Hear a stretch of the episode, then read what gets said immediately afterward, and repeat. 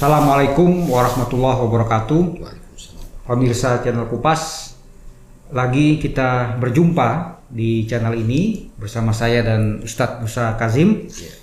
Um, pada kesempatan kali ini kami akan uh, ngobrol dan uh, sharing uh, informasi dengan para pemirsa tentang uh, apa yang disebut atau tentang ini apa mitos-mitos dalam dunia uh, Islam Ustaz ya. Ya. Jadi uh, persepsi-persepsi umum yang kita uh, terima begitu saja tanpa kita coba uh, cek dan recheck faktanya uh, atau uh, apa ke kebenarannya begitu. Ah, misalkan Zat, uh, mungkin uh, saya mulai saja Zat ya.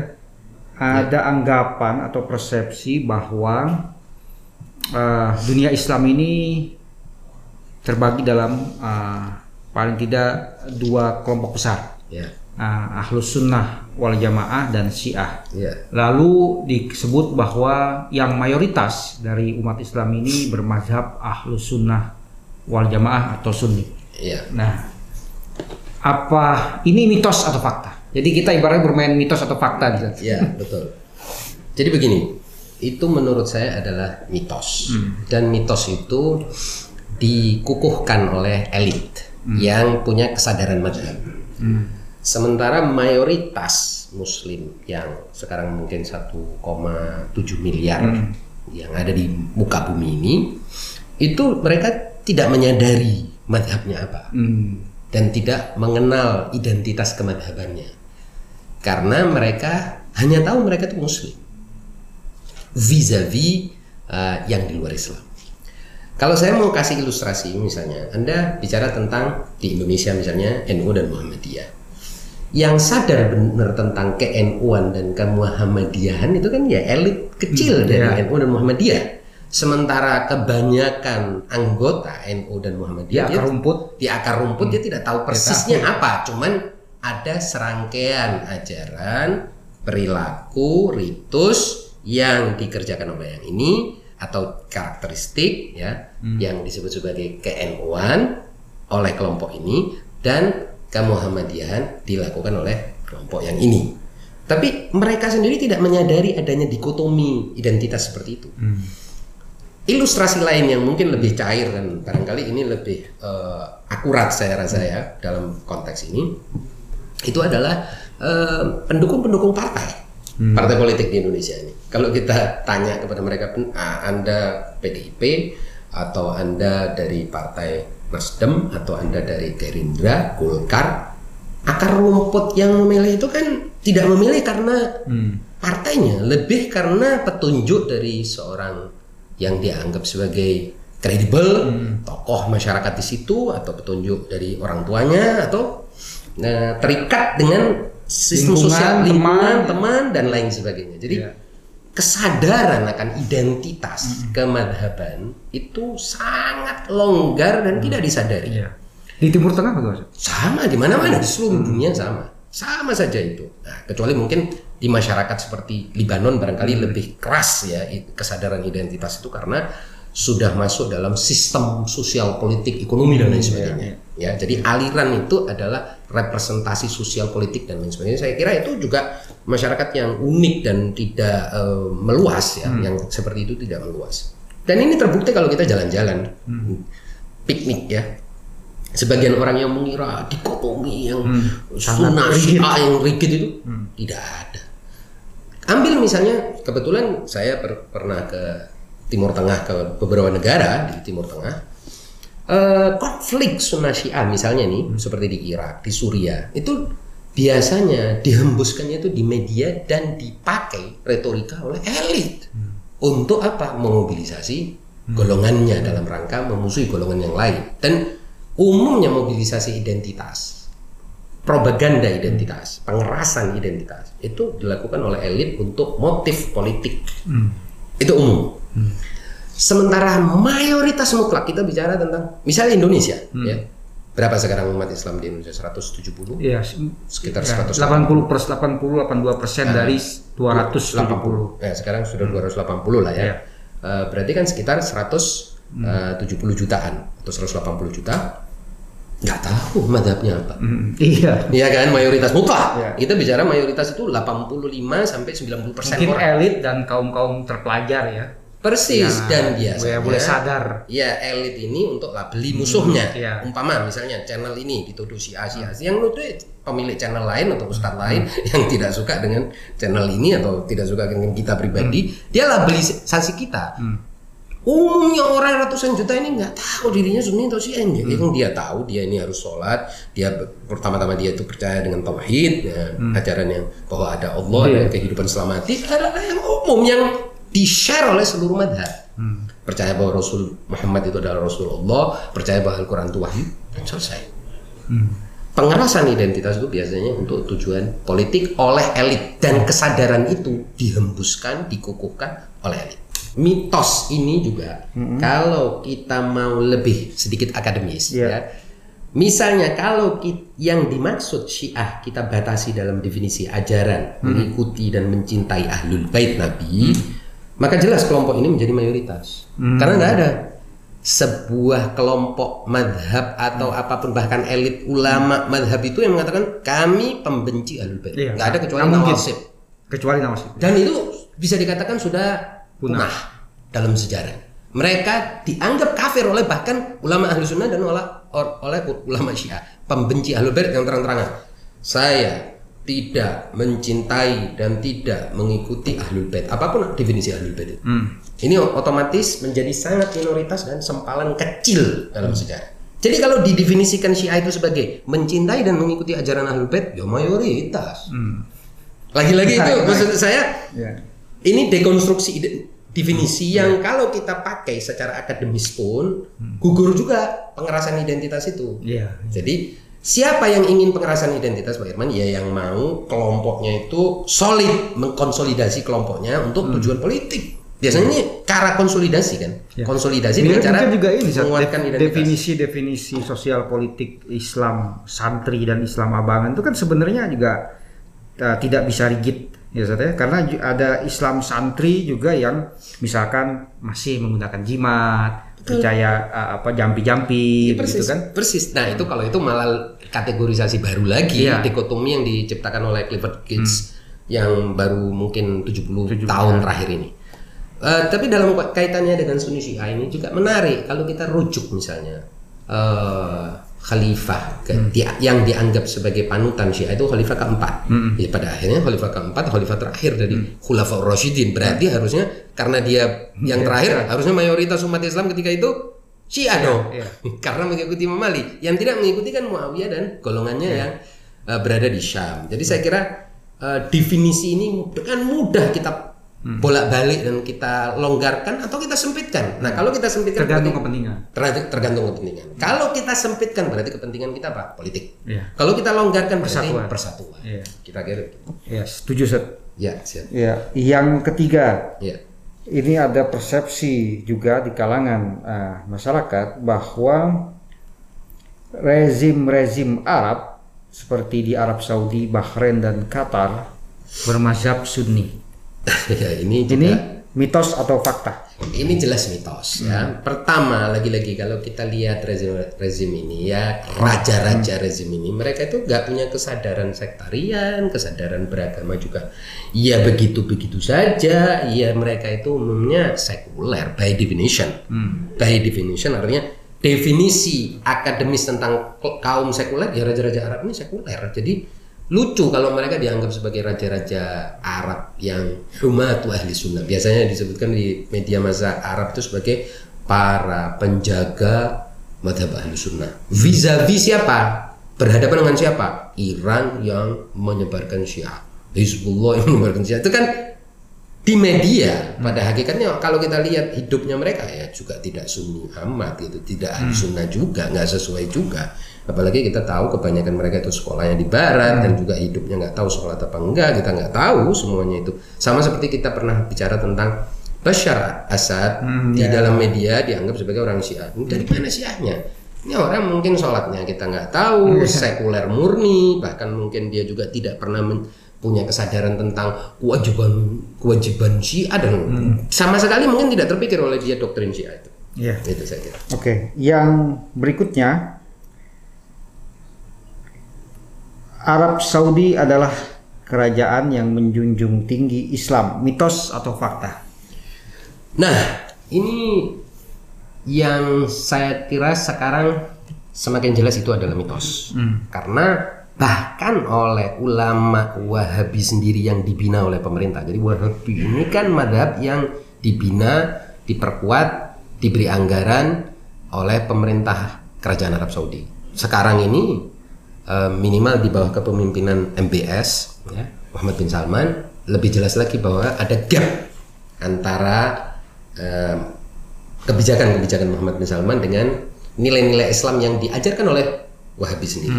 Kalau yang diajarkan oleh ahli sunnah dan syiah semakin jauh lagi, Yeah. mulai dari tidak adanya penghormatan terhadap situs-situs su- suci dan kalau kita lihat bagaimana mereka membangun Mekah dan Madinah sudah seperti Las Vegas dan New York ini semuanya fakta yang terbuka bagi semua orang untuk melihat itu semua tidak itu menunjukkan bahwa mereka melakukan desakralisasi dan menjadikan Mekah dan Madinah sebagai dua kota suci umat Islam ini kota wisata murni yang untuk mendulang sebesar-besarnya keuntungan. Artinya nilai-nilai Islam itu menjadi eh, tidak jelas ya parameter karena parameter bahkan kalaupun parameter Wahabi yang kita pakai sekarang semakin jelas bahwa itu mitos. Mitos. Oke.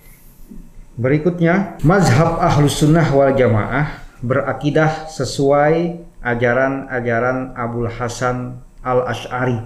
Mitos atau atau fakta, Sat? Iya. Mungkin Anda perlu jelaskan dulu Abul Hasan al Ash'ari. Enggak, jadi gini, gimana? kan biasanya dan ini diskusi sebetulnya kalau Anda baca di tahun 90-an di koran eh, koran-koran nasional waktu itu masih masih tidak ada medsos ya. Ada sejumlah ulama ulama Indonesia yang eh, berupaya untuk melakukan redefinisi terhadap aswaja dan itu wacana yang cukup hangat ketika itu. Aswaja itu apa sebenarnya aswaja? Karena kalau kita lihat misalnya praktek di Indonesia eh, yang mewakili aswaja ini kan eh, Nahdlatul Ulama Iya. misalnya.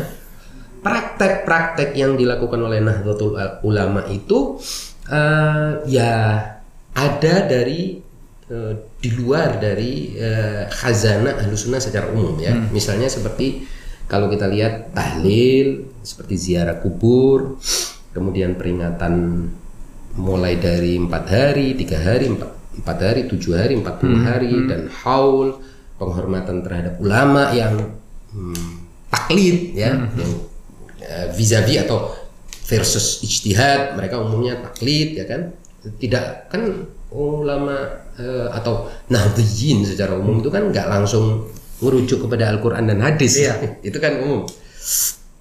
Kemudian tradisi-tradisi eh, seperti tawasul ya tawasul bertawasul kepada nabi tawasul kepada eh, orang-orang suci ahlul bait kepada zuriyah kepada habib eh, kemudian tabarruk meminta barokah kepada eh, orang-orang suci juga kepada kuburan-kuburan dan lain sebagainya. Itu merupakan tradisi-tradisi yang di-share antara NU dengan eh, Syiah misalnya. Tanpa disadari oleh kedua belah pihak bahwa ini sharing terjadi se- sebegitu kuatnya ya. Makanya Gus Dur terkenal kan pernah menyatakan bahwa NU itu Syiah tanpa imamah ya. Eh, Syiah itu NU dengan Imamah. plus imamah. Dan itu betul karena kalau kita lihat tradisi-tradisi ritual perilaku-perilaku bukan hanya tradisi ritual tapi perilaku penghormatan terhadap ulama di sana di sini sangat jelas. Di sana juga itu yang dikonsepkan dengan wilayatul faqih penghormatan terhadap sang faqih alias kiai kan? Itu tidak ada dalam ajaran-ajaran Abul Hasan apa? Ah, bukan. Secara umum bukan sesuatu yang dianggap sebagai ciri-ciri khas eh, aswaja. Karena aswaja kan di share juga Oh, oleh Muhammadiyah iya, misalnya. iya, iya. yang tidak seperti itu aswaja juga Muhammadiyah. Jadi maksud saya interseksi atau irisan Ada. antara yang di dalam kategori payung ahlu sunnah meskipun ini sendiri aswaja ini sendiri masih seperti tadi saya sudah awal bilang eh, sebuah definisi elitis ya bukan Iya. masa pada umumnya yang di share dalam payung aswaja ini ternyata di share sebagian jadi yang ada di dalamnya sebagiannya punya irisan yang sama besarnya dengan kelompok di luar aswaja yang disebut sebagai syiah Nah, ini juga membuktikan tadi apa? Uh, Madhab itu fakta bahwa mazhab atau identitas kemazhaban itu sangat cair. sangat cair, longgar, dan dalam prakteknya identitas itu memang selalu cair karena umat Islam ini kan sudah 1400 tahun.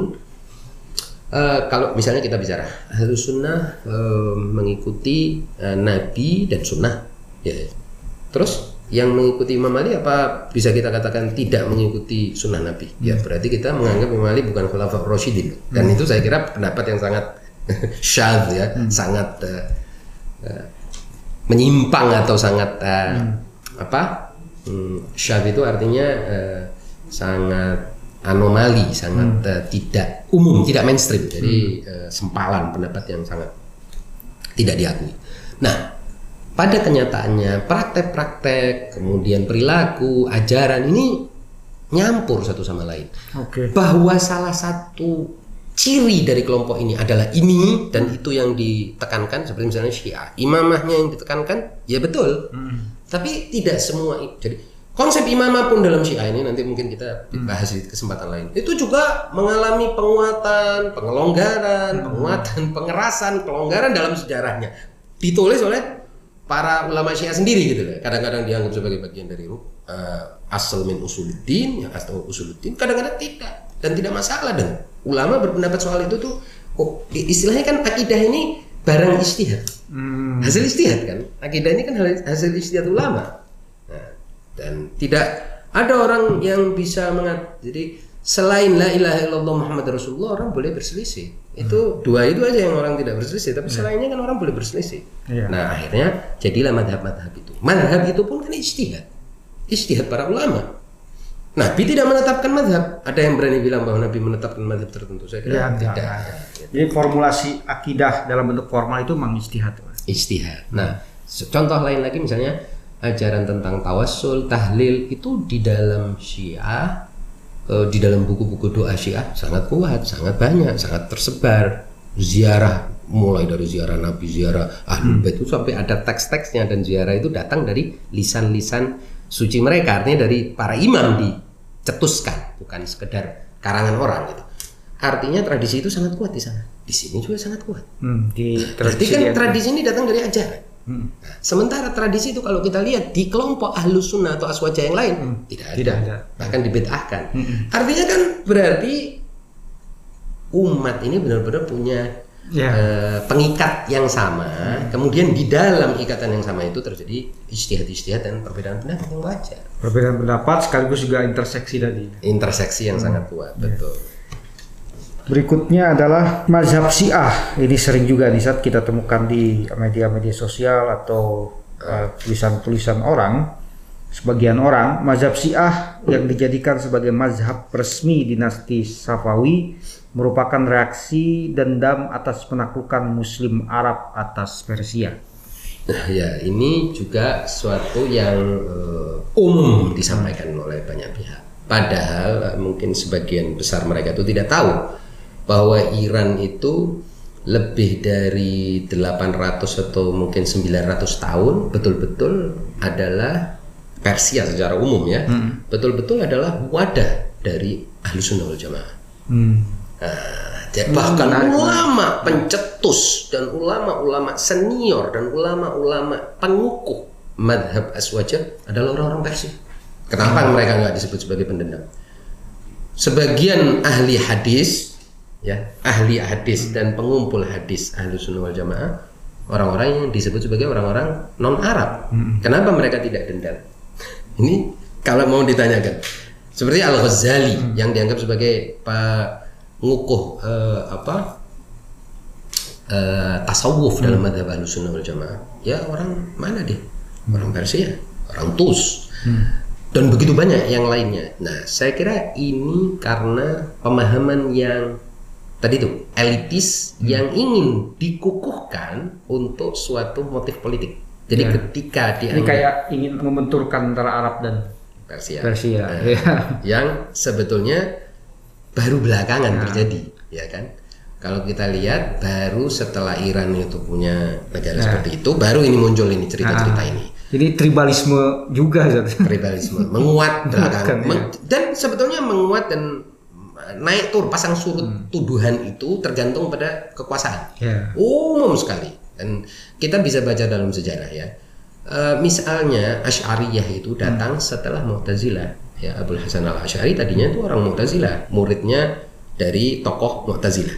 Tapi kenapa Asy'ariyah menguat? Karena ketika itu Mu'tazilah berseberangan dengan pemerintah. Era Abbasiyah terakhir berseberangan dengan pemerintah dikuatkan Asy'ariyah. Sebelumnya ya seluruh penguasa Abbasiyah adalah Mu'tazili atau orang yang bermadhab Mu'tazilah dan begitu seterusnya. Saya kira madhab pasang surut itu karena penguasa, juga benturan karena benturan para penguasa. Jadi benturan elitis yang kemudian seolah-olah ada justifikasi eh, dalil rasionalnya itu semuanya tidak ada. Ya. Gitu. Sayangnya masih kita sering lihat dan sering baca saat ya Nah. argumen-argumen seperti ini. Ya, ini sekedar untuk eh, yang disebut sebagai dinasti Safawi juga yang dianggap sebagai pen- Representasi penerus, representasi hmm, Persia, ya. hmm, dan pensyiahan. Pensyiahan itu terjadi di era dinasti Safawi ini. Dinasti ini bukan Persia. Bukan, iya. Etniknya adalah Turki Azeri. Hmm. Jadi Iya. Safawi itu raja-rajanya beretnik eh, Turki Azeri. Turki Azeri sekarang ya juga percampuran madhabnya. Hmm.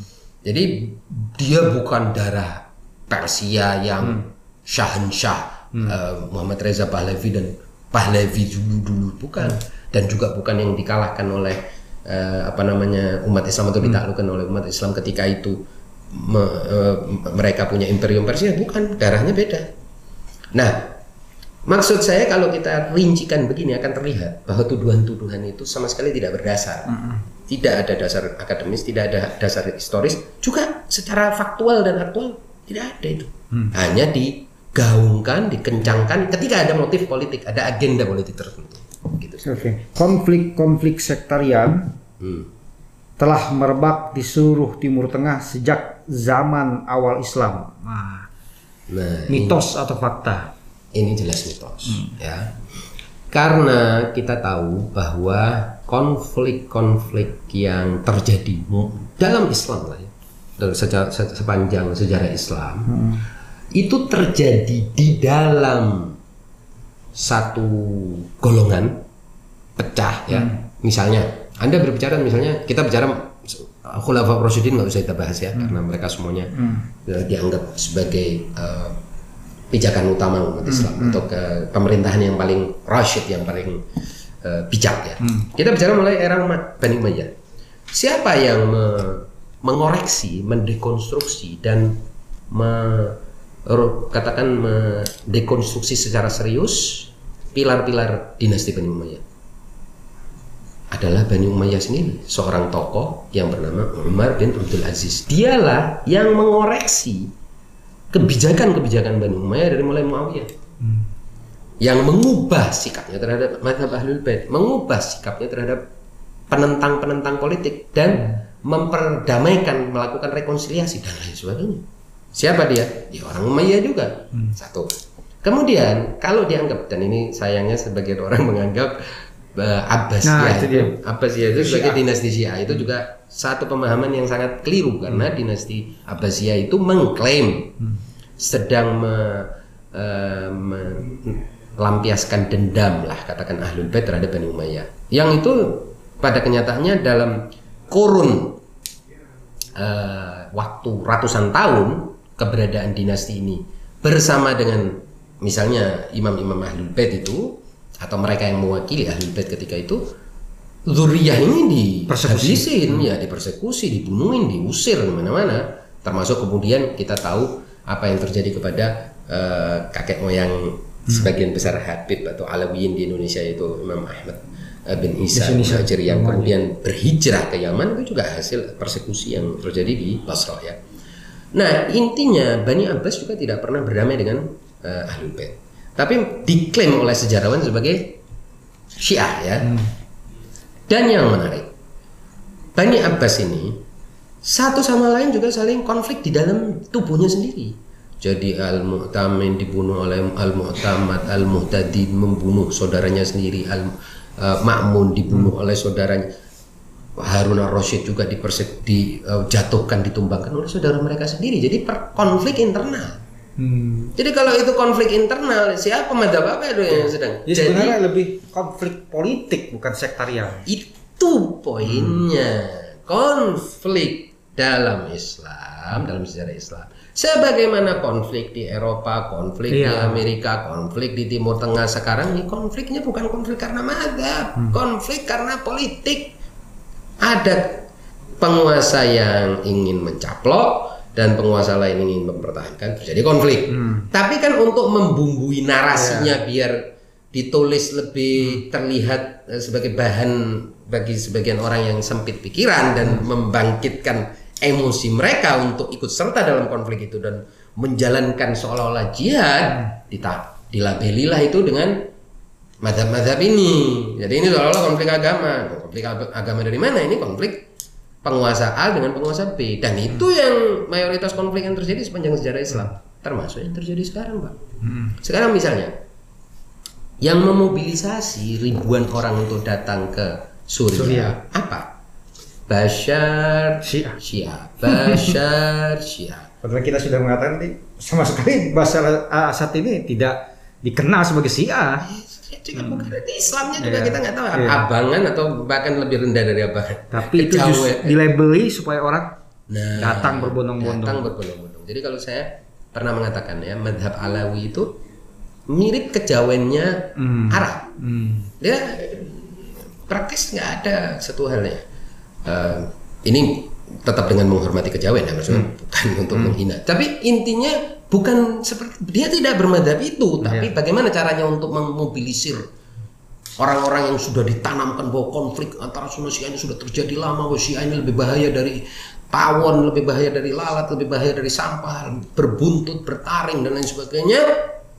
Caranya ya ini dilabeli aja itu. Setelah persiapan narasi sejarah yang sudah Ya. ribuan tahun itu tadi.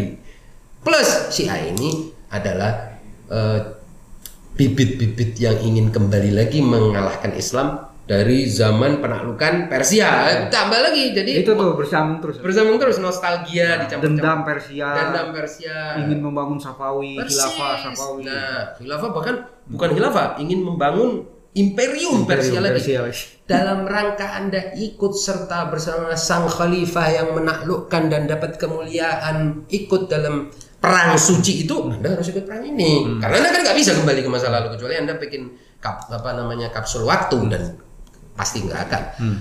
Karena mereka nggak mungkin nggak mungkin punya ilmunya. Nah ya ini sekarang caranya. Jadi pentasnya ini di rejuvenate ya dihidupkan kembali. Nah, perwayangan seperti ini nih kan hanya akan mempengaruhi orang-orang yang picik, pikirannya picik. Belakangan ini Pak Irman misalnya nih eh, dua tiga hari yang lalu ini lucu.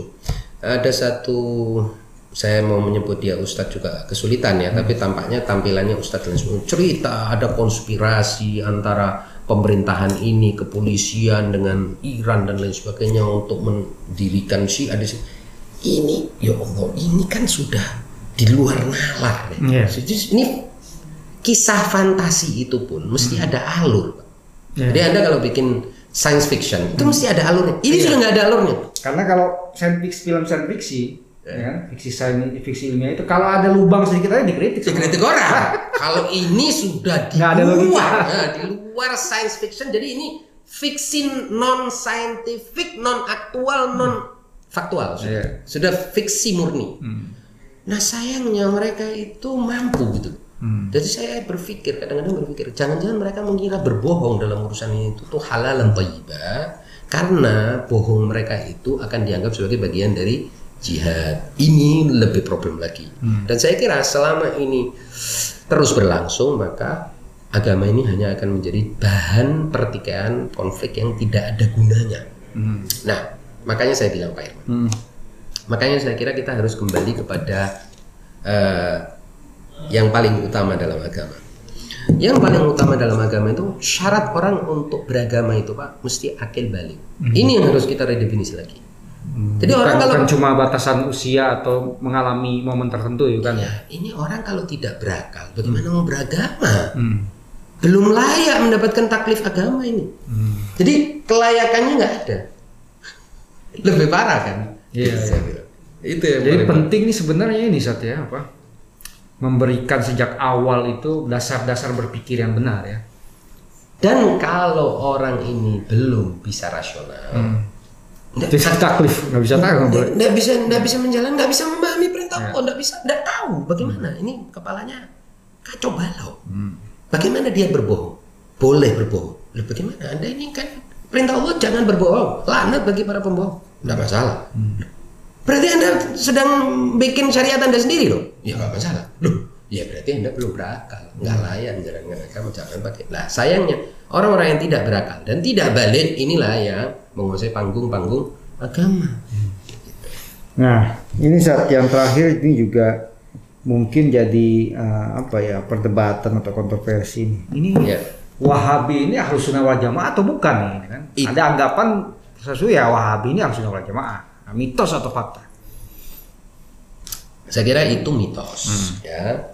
Karena kalau kita lihat representasi paling umum dari ahlu sunnah wal jamaah, misalnya di Indonesia Nahdlatul Ulama, dari awal Nahdlatul Ulama punya oposisi dan resistensi terhadap ajaran Wahabi ini. Bahkan salah satu pencetus berdirinya ahlu sunnah apa eh, Nahdlatul Ulama itu kan kasus eh, Komite Hijaz itu ya, kasus eh, uh, keinginan pemerintahan Arab Saudi ketika itu atau kelompok rezim Wahabi Salafi ini untuk menghancurkan situs-situs bersejarah termasuk makam Nabi sendiri atau hmm, pusara Rasul Shallallahu Alaihi Wasallam. Juga jadi di sini jelas melawan itu. Jadi ini representatif representasi yang sangat valid, eh, solid ya dan diakui kredibel. Al Azhar juga bertentangan dengan ajaran-ajaran Salafi. Bahkan belakangan ini ada konferensi yang di, yang terjadi di Church-nya, kumpul ulama-ulama besar dari Ahlus Sunnah wal Jamaah yang mengatakan bahwa Salafi Wahabi bukan bagian dari Ahlus Sunnah wal Jamaah. Nah, sayangnya orang-orang Salafi Wahabi paling getol mengukuhkan dirinya sebagai Ahlus Sunnah wal Jamaah. Kenapa? Karena dia kan mau panggung mayoritas. Jadi dalam rangka dia merebut suara mayoritas, sebenarnya ini aksi politik, Pak. Hmm, balik lagi. Iya ini politik. Dalam rangka Anda mau merebut suara mayoritas, Anda bilang diri Anda wal jamaah. Anda kalau cukup berani, bilang aja Anda salafi wahabi melawan orang-orang yang Anda anggap syirik dan bid'ah. Kok Anda ini bahkan keberanian sekecil itu nggak punya gitu. Uniknya orang-orang ini juga nggak mau disebut Wahabi. gitu. Enggak mau disebut wahabi, tapi semua ajaran orang yang ahlu sunnah wal jamaah dikafirkan, Ya, disyirikkan, dibid'ahkan. dibid'ahkan. Nah, anda ini siapa? Ya. Nah, ini maksud saya ternyata ini kembali kepada yang disebutkan di dalam Al-Qur'an ya al-arabu asyaddu kufran wa nifaqa. Jadi ini Arab ya, mentalitas Arab yang sangat kufur dan sangat nifak. Anda mau merebut suara mayoritas Anda pakai baju ahlu sunnah, tapi ahlu sunnahnya sendiri satu-satu Anda gugurkan, masukkan mereka ke neraka. Anda syirikkan, Anda kufurkan, Anda bid'ahkan, Anda lain sebagainya. Plus apalagi syiahnya, walau syiahnya sudah lebih duluan di apa namanya dikeluarkan dari Islam. Iya. Itu saya kira. Iya, saat ini uh, sedikit terakhir. Jadi eh, ini kan mitos-mitos uh, yang kita bongkar ini itu kan uh, tetap uh, apa ya selalu ada saja sepanjang zaman. Nah ini bagaimana mungkin anda bisa bagi kiat Sat, untuk uh, kita nih atau pemirsa juga uh, bagaimana kalau kita mengha- menghadapi informasi-informasi di tengah uh, banjirnya informasi tentang dunia Islam. Oke, pertama kita harus membedakan dulu antara agama dengan eh, hal-hal yang bersifat politik. Hmm. Maksud politik, politik tidak selalu jelek, ya. tapi yang dimaksud politik di sini adalah motif-motif elit untuk berkuasa. Kita harus lihat motif-motifnya, kemudian bahasanya kita lihat. Dia umumnya para penguasa ini ketika menghadapi masyarakat yang religius dia pakai agama. Tapi kalau orang-orang ini ada di eh, Manchester atau ada di tinggal di New York, dia tidak akan pakai rumusan-rumusan ini kan? Entahlah mungkin sekarang juga ada kebangkitan apa namanya religiusitas dan ekstremi- ekstremitas agama di sebagian negara barat ya. Tapi ketika dia menghadapi masyarakat yang religius dia akan pakai itu jargon-jargon agama. Dia sendiri nggak tahu apa apa soal agama beberapa waktu lalu ada terjadi perdebatan yang viral antara seorang pengacara dengan seorang Ya. Habib ya. tahu apa soal agama tauhid dan lain sebagainya? Bahwa dia pernah di HM itu tidak menyebabkan dia tahu menahu soal itu gitu loh. Kan ada ulamanya ada pembelajarnya Islam ini kan juga bicara tentang Anda punya persyaratan berbahasa Arab yang mengerti apa itu tauhid, apa itu kufur, apa itu syirik. Ini semuanya nggak ada main ambil istilah atau jargon-jargon itu dan disebarkan ke mana-mana sebagai dialah mewakili agama. Eh, tunggu dulu ya, bukan agama saya, bukan agama banyakkan orang. Berarti ini agama yang mau dipakai untuk eh, kekuasaan. Saya kira ini yang harus di secara jeli kita pisahkan. Jadi Karena- termasuk juga mewaspadai kalimat-kalimat atau pernyataan-pernyataan yang mempertentangkan ya, yang secara apa secara agitatif itu me- apa Mengadu domba. mengadu domba ya. Pasti, karena semua politisi yang busuk tidak ada yang paling mudah untuk dia mencapai kekuasaan melainkan adu domba. Tidak ada yang lebih mudah daripada itu. Paling gampang. Dalam rangka dia naik, dia harus adu yang ada ini supaya sebagiannya kan ke dia. Jadi dia kata-katanya kasar, kata-katanya provokatif. Untuk di satu sisi membangkitkan emosi atau Ya, sentimen positif dari sekelompok masyarakat dan di sisi lain membangkitkan sentimen kebencian kepada Kelompok yang kelompok yang lain. Sehingga di situlah dia main untuk berkuasa. Ya ini kelompok ya masa, masa ini yang akan ditunggangi kan? Untuk kekuasaan dia. Seperti yang terjadi hari-hari ini dan tahun-tahun belakangan ini di Indonesia. Kita lihat itu semua. Jelas. Dan sepertinya itu resep jitu yang dilakukan penguasa sepanjang zaman. Ya bahkan dari Fir'aun. Ternyata mulai dari Fir'aun dalam Al-Quran sudah disebutkan seperti itu Pak Irman. Ini unik ya. Saya se- sedikit untuk kembali kepada eh, Fir'aun. Jadi ternyata Fir'aun pun sudah punya mm, metode adu domba itu, taktik itu.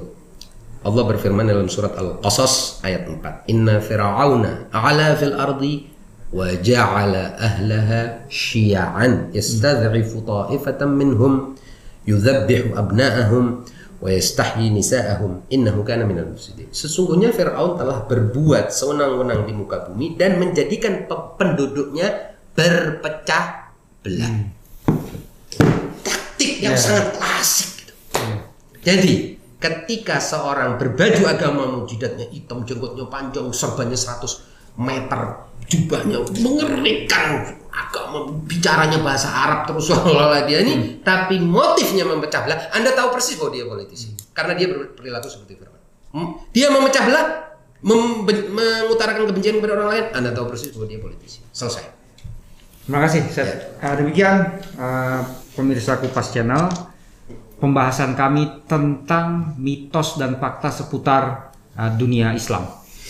Eh, mudah-mudahan para pemirsa bisa memahami apa yang Ustadz Musa sampaikan dan kurang lebihnya kami mohon maaf. Sekali lagi kami tidak bosan-bosan untuk memohon kepada para pemirsa yang merasakan channel ini mencerahkan dan kontennya berkualitas untuk like, subscribe sekaligus juga berkomentar di kolom uh, komentar yang ada di bawah video. Terima kasih. Billahi taufiq walhidayah. Wassalamualaikum warahmatullahi wabarakatuh.